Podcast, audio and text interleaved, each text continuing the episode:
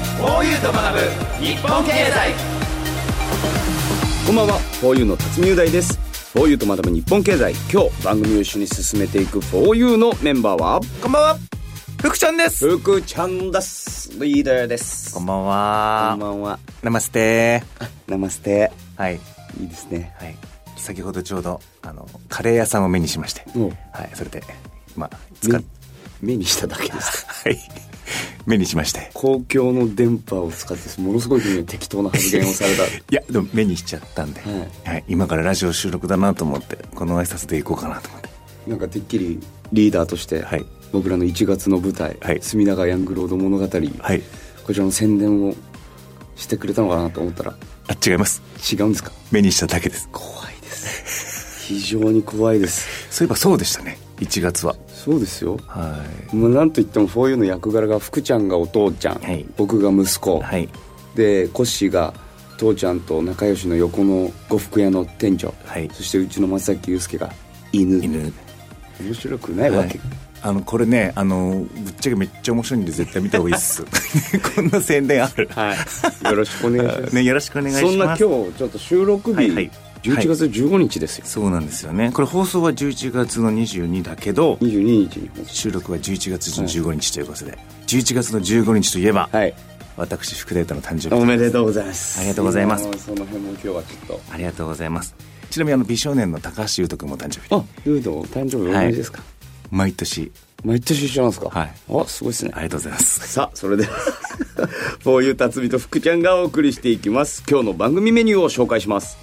この後 CM を挟んで 4U の教えて経済トピック僕たちそしてリスナーのみんなが最近気になっている経済のニュースをあれこれ学んでどんどんステップアップしていくコーナーですそして「マイトレンド 4U」僕たちの間で流行ってるものから世の中のトレンドを先読みするコーナーです番組公式 SNS もフォローお願いします「ハッシュタグフォユ経済」「ハッシュタグひらがなでフォユ」漢字で経済「ハッシュタグフォユ経済」とつけて投稿して盛り上げてくださいよろしくお願いしますそれでは「フォユと学ぶ日本経済」始めていきましょう全部フォユ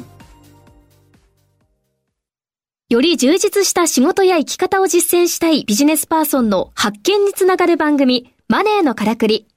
投資や移住、副業や起業など様々な方法で自分らしくお金に困らない生き方を実践している人々にインタビュー。話題のビジネスや働き方をテーマにお金の流れ、仕組みをわかりやすく解説します。マネーのからくり。毎週金曜朝7時30分からラジオ日経第一で放送中です。ポッドキャストで配信中の番組、高井宏明と横川楓のお金の話、資産運用には関心があるけど何から始めていいかわからないそんな投資の初心者に向けた金融教育番組です楽しくお金の知識が身につく話をお届けします。ポッドキャストで毎月第2第4木曜日朝6時に配信中ぜひ聞いてください。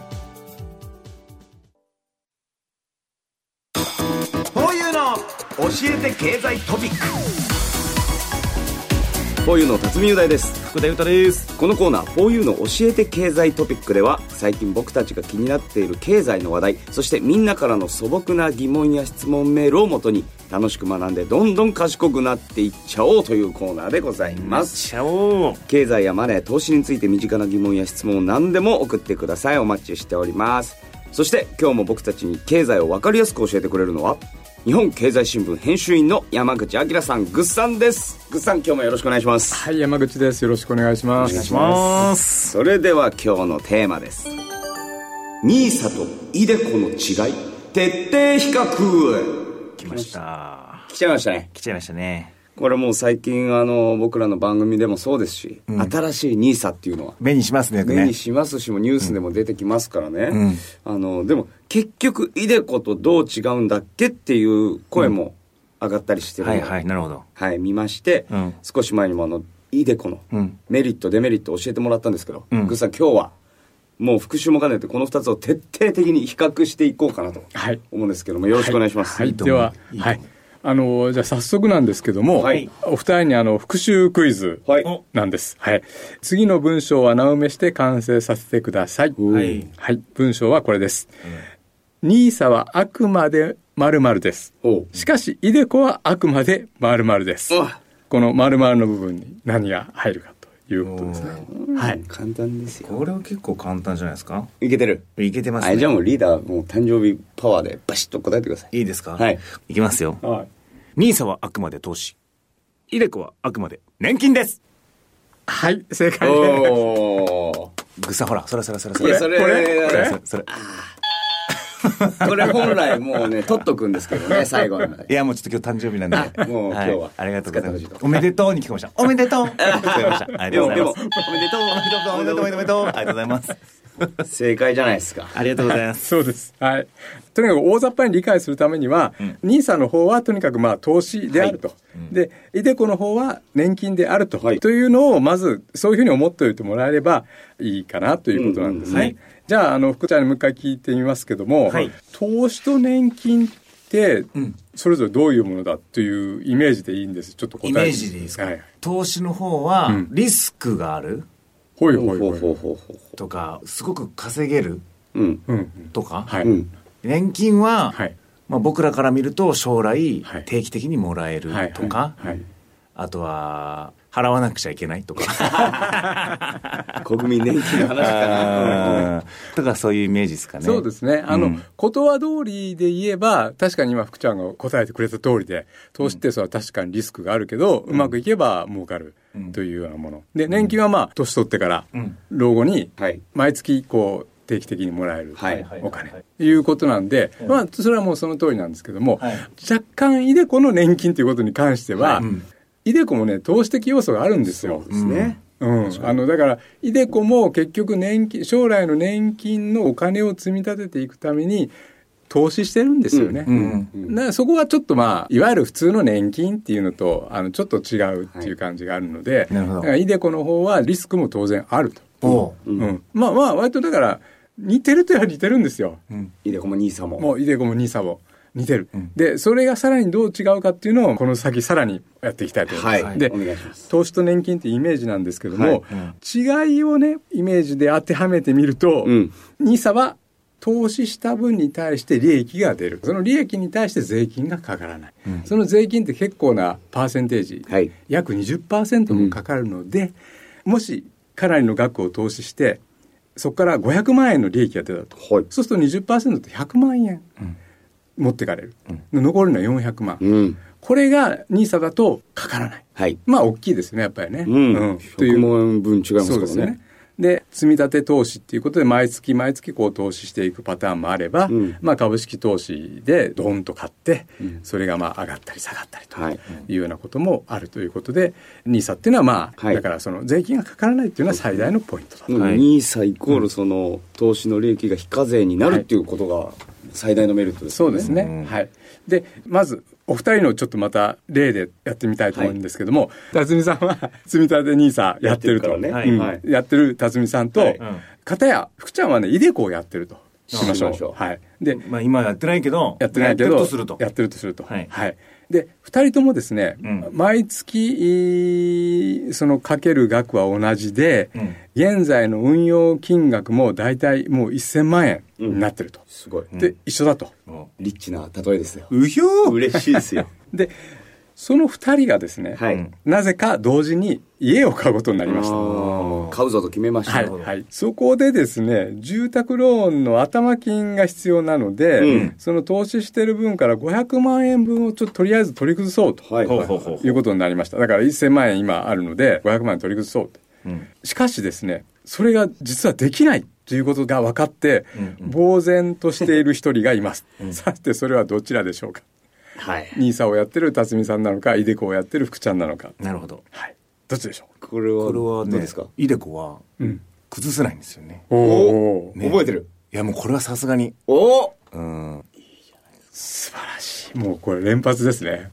うわーおめえってことです ね すごい。おめえ即答じゃない。いやもうこれはもそうなんですよ。うイデコは崩せないとそうですその通りうんある、ある年齢に来るまではねう。んそうなんですよあくまで年金だから。おお素晴らしい違うね。誕生日迎えた人 は。いや、ちょっと、そのジェシーみたいな笑い方しないでください。いいですよ。その通りなんですよ。ニーサの方は投資なので自分の意思でやめたり、この時点で崩して利益を出したりとかができるんですね。はい自由にですね。で、利益には税金がかからないと。で、ただですね、特に新ニーサはい。の方は枠がまあ全体で1800万で年間だと360万だったっけでしたっけね、あるんですけどもそれ一旦その崩してもそれで終わりじゃなくて翌年にその分崩した分はまた復活するんですよ。だからまそれ分たがそうそうそうそう投資していけるっていうことがあると。でもう一つそのイデコの方はですね、福ちゃん言った通りこれは年金資産として積み立てているので、原則的には60歳以降でしか取り崩せないはい。ということになるんですよ。はいはいはい。で、いわゆる公的年金、国民年金とか厚生年金は、まあ原則として65歳から、はいまあ60歳から受け取る手もあるんですけど、へ減らしてね。でもまあ基本は65歳、はいっていうことに決まってるのと同じように、あの、イデコの方も、あの60以降。で、60以降で、あとまあ75歳までずっと運用し続けて、75歳からっていうこともできるんですけども、基本的には60から75歳。で、おまけに、えっと、加入期間が受け取るまでに10年ないと60歳から受け取れないので、割ともう少し若い時からやってないとっていうこと。まあ、当然、年金資産を積み立てるっていう意味ですから、そういうふうになるわけですよね。なるほど、まあでもあれです家買うってなったら、60歳ぐらいから家を買うってね住宅ローン組むってのなかなかないですもんねまあそうですね、もうちょっとね、若いですもんね。うんうんまあ、例えば家買うとか車とか、はいあと結婚とか子育てとか、はいわかんないですけど大きいお金を使うみたいなうん予定がある人は、イデコじゃなくてニーサの方がいいってことですよね。そうですよね。だから人生のいろんなライフステージで何か大きな買い物があると。うんうんで、その時に今今投資してるお金を使いたいと。はいはいそういう人がいたとしたら、それはまあ、兄さんでやっていった方が、まあいいのはいいうんという言い方はできはますい。よね。傷崩せるから。うんじゃあ逆にこの時点でイデコの方が向いてるよっていうパターンはどんな人とかどんなケースが考えられるんですかね。うんまあ、年金ですから、はいまあ、老後がやっぱり心配だっていう人は、 まあ、それね、中にはそういう方もいらっしゃると思うんですけども、そういう方は、まあ、イデコが合ってるという言い方もできますよね。はい。で、もう一つ、その、あイデコの大きなメリットと言われているのが、はい。イデコに出す掛け金の分っていうのは自分の所得から難しい言葉で言うと控除できる、要するはいにはい減らせるんですよ、はい自分のねイデコの掛け金分は税金がかからないっていうイメージなんですようんだから税金上自分の収入が本当は100万円あります、はいうん100万円のところに税金がかかってくる、はい税金払わなきゃいけないけど、イデコにもし5万円はい。毎月あの払ってるとしたら、100万円引く5万円で95万円その人の収入は95万円に税金かけるってみなされるんですそうなんですだからイデコはすごい得だという言い方してまずはイデコに入るべきなんていう人だって中にはいるんですよなるほなるほど。ど、うん、確かにでもイデコは税金がダブルでお得っていう。そうなんです、うんでダブルでっていうのはまずはその掛け金を出すときに自分の収入を減らし減てらす税金でが優遇される、はいでプラス NISA と同じように運用して出た利益もそこにいちいち税金かかったりせずにどんどんそのまま貯めていけるという、だからこれここでダブルだダってブルいでうこと税金がなんおですね得なんですね。最後受け取るときには税金かかるといえばかかるんですが、ここはかかるんです よ。あれ福田さんの目が今 むってむって言ったんだ多分むって聞こえま した。受け取る時はかかるんだかかるんだけどもそれも税制の優遇措置があって、うん会社員がもらう退職金なんかはすごい税制的には優遇されてるんですよ、かなり減らしてくれて見てくれるんですね、税金的にはでそういうのと同じ扱いなので場合によっては額によっては税金かからないこともあるしなるほどじゃあ、えっとそこでまたお二人にまたまた問題なんですけども、はい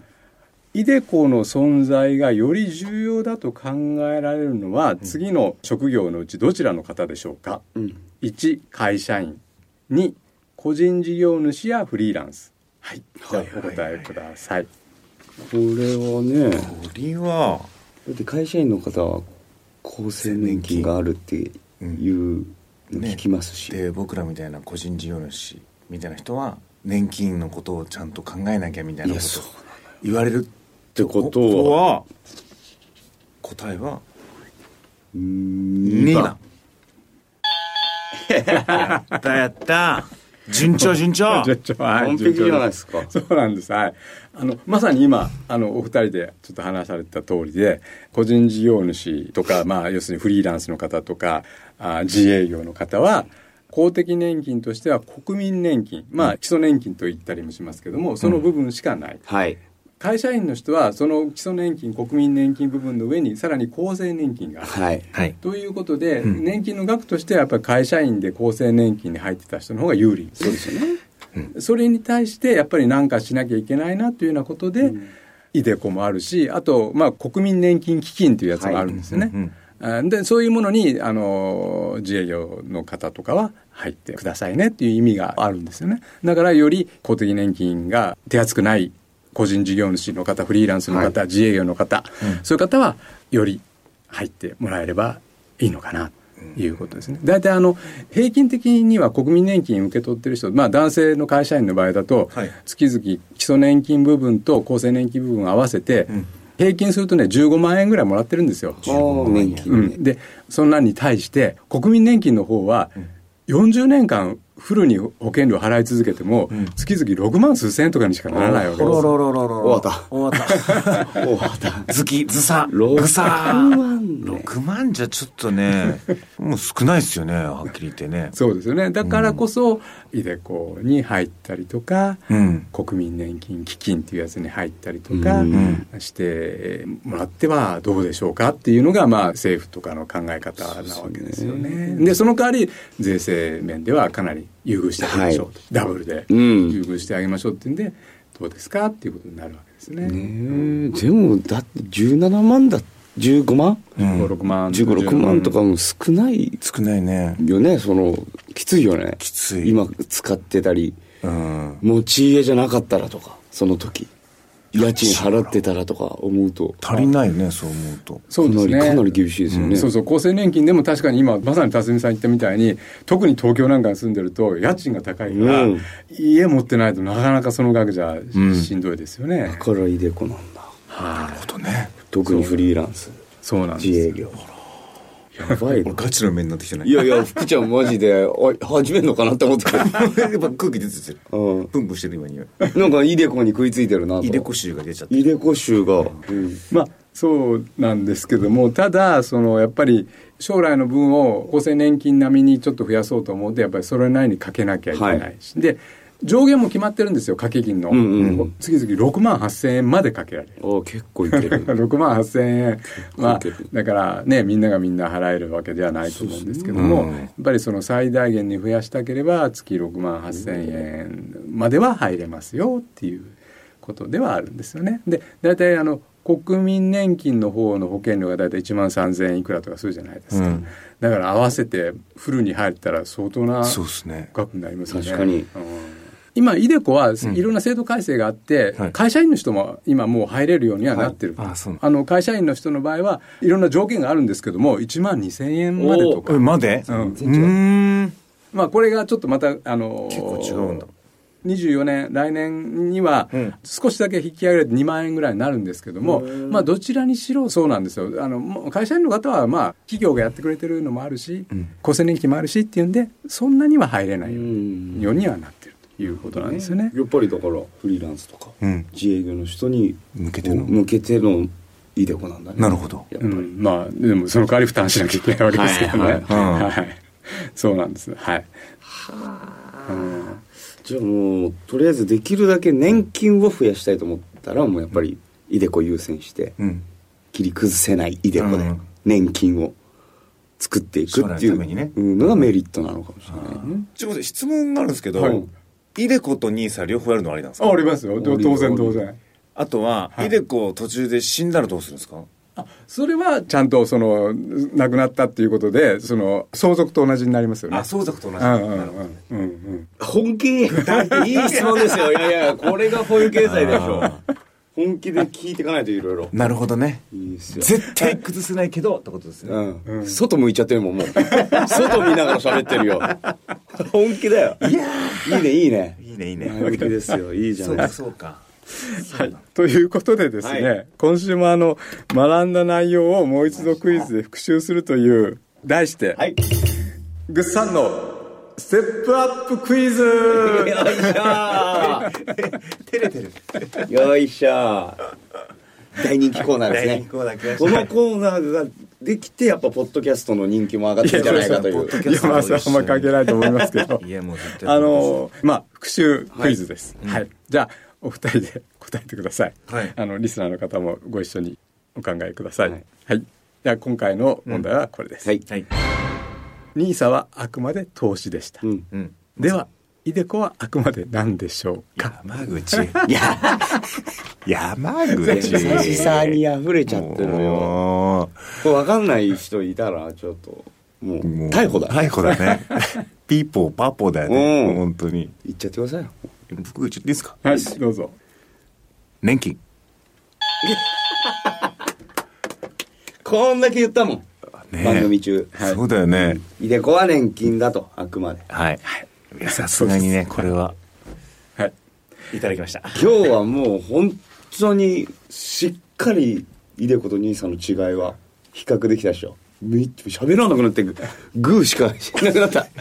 グーグッドポーズこれは完璧ですよねそうですね。あの、まああとやっぱり JA とか個人事業主の方は、イデコともう一つは国民年金基金っていうのがあるので、はいはいはいはい国民年金基金の方を選ぶと、んそれはね自分では運用を考えなくていいんですよ。ほ掛け金を出して掛け金何口に対して将来はいくらもらうっていうそういうシステムなんです、だからそれもよく調べてみてね自分で運用はじゃ邪魔くさいっていうでもういやもう自分で投資した方がもっっと稼げるとかいろんな考え方あるのでそうですよねうんうん、判断してみれてもらえばいいですしあと、まあ、あくまで投資する場合はご自身でリスクを取らなきゃいけなくなりますから、はいよく考えておっしゃってくださいということですね。はういいやーこれはかなり整理できたんじゃないでしょうか、はい、ありがとうございます。ということでこのコーナーではみんなからの質問やメッセージを募集中来週はお便り会をお送りしたいと思いますあ、俺が好きなやつじゃん。はい。よろしくお願いします。お願いしますというわけで以上、4U の教えて経済トピックでした。解説は日本経済新聞の山口明編集員、ぐっさんでした。ぐっさんありがとうございました。はい、ありがとうございました。マイトレンド 4U このコーナーでは 4U の目線から世の中のトレンドを先読みします。さあ今日は、記念日という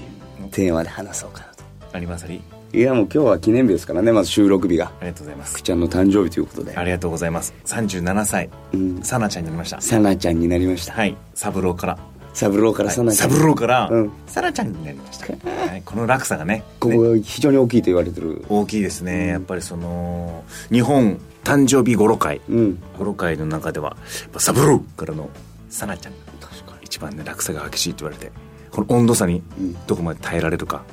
っていうのが、なかなかの課題なんじゃないかなって。しかもねもう来年には、んサナちゃんからサンパ チになるよね そうですね。でサナちゃんがやっぱ特殊だよねそうですね。サブローサナちゃん。サンパチだもんそうねですね。ここですよねやっぱここをどう波に乗り切れるのか。さなちゃんらさなしくちゃん、うんさなちゃんウェーブにうん乗れるのかっていうなるね。ほどね記念日も大事ですねじゃあ今年は本当にいや、もう本当に。いや、そんなこと言ったって、辰巳君だってもう10日後には誕生日だし、その、この放送日は22日だから、そうだねも3日後。そうだね、 3日後にはもうサブローからうん、さなちゃんになる。うん、そうですすごいですね、こういう。みんな同い年だからね 4U の記念日で言ったら 4U のグループ結成日は4月1日だもんねうん、4月。For You っていうのが世に初めて出た日が4月1日。だから一応結成日が4月1日と。だしそれで言ったら再来年はいは僕ら結成15周年になるわけだからうん。 2026年はそうだね。あ違う違う25年かに今、今何年だ今23年23、24、25、 25年で15。周年になるわけこれはなんかやりたいですよねそうですね。 15周年ってうん、やりたい。別に14周年でもやっていいんだから、うん来年もいろいろやりましょう14で 4U の U だしね。確かにやりましょうか読んだしねみんな、聞いてるかしっかりついてこいよ。どうですか、こういうアイドルっぽいこと 言っちゃったり とかして。言ってることはアイドルっぽかったんですけど、イントネーションが江戸っ子だったから本当ですか「なんかうんついてくるよ」みたいな浅草出ちゃってました。出ちゃってましたねじゃあでは最後にほら福ちゃん11月15日、まあ、収録日なんで、はい誕生日迎えられたうん福ちゃんから一言、りまおした友達にはいメッセージお願いしました皆さん、ありがとうございます11月15日収録日の本日をもって誕生日を迎えることができました、えーこれも一重に皆様のおかげだと思っております37歳、えー何ができるか分かりませんがいろんなことを挑戦していきたいと思いますのでよろしくお願いします、えー宣言としましてはお来年も必ずおこの11月15日に、はいえー全くえーお同じタイミングでお誕生日を迎えたいと必ずや迎えたいと思っておりますありがとうございますよろしくお願いしますということでき今日のテーマはききき記念日でしたじ次回もお楽しみに恐怖を覚えてるじゃん US Stock Market Press 平成のぶしこぶし吉村隆ですアメリカ株投資やってみたいけどどこから手をつけたらいいかわからないというそこのあなたこの番組でアメリカ株投資のポイントを一緒に学んでいきましょう US ストックマーケットプレスは毎週水曜夜10時30分から YouTube でも配信中おはようマーケット花内彩子と浜田節子が東京株式オープン前の朝8時から投資に役立つ情報をコンパクトにお伝えします海外市場の動き気になるニュース一日の情報チェックはこの番組からスタートおはようマーケット平日の毎朝8時から石川つつむのスマホナンバーワンメディア。日々進化を続けるスマートフォンの今と未来をお伝えする番組です。スマホジャーナリストの私、石川つつむと、松代ゆきがお送りしています。放送は毎週木曜日夜8時20分から、ラジコやポッドキャスト、Spotify でもお聞きいただけます。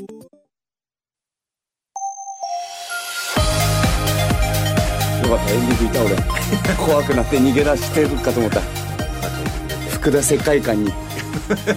福田世界観にいい匂いやられそう結構その後結構嫌いじゃない福田世界観福田世界観うん福田世界観もう爆発させてくださいよ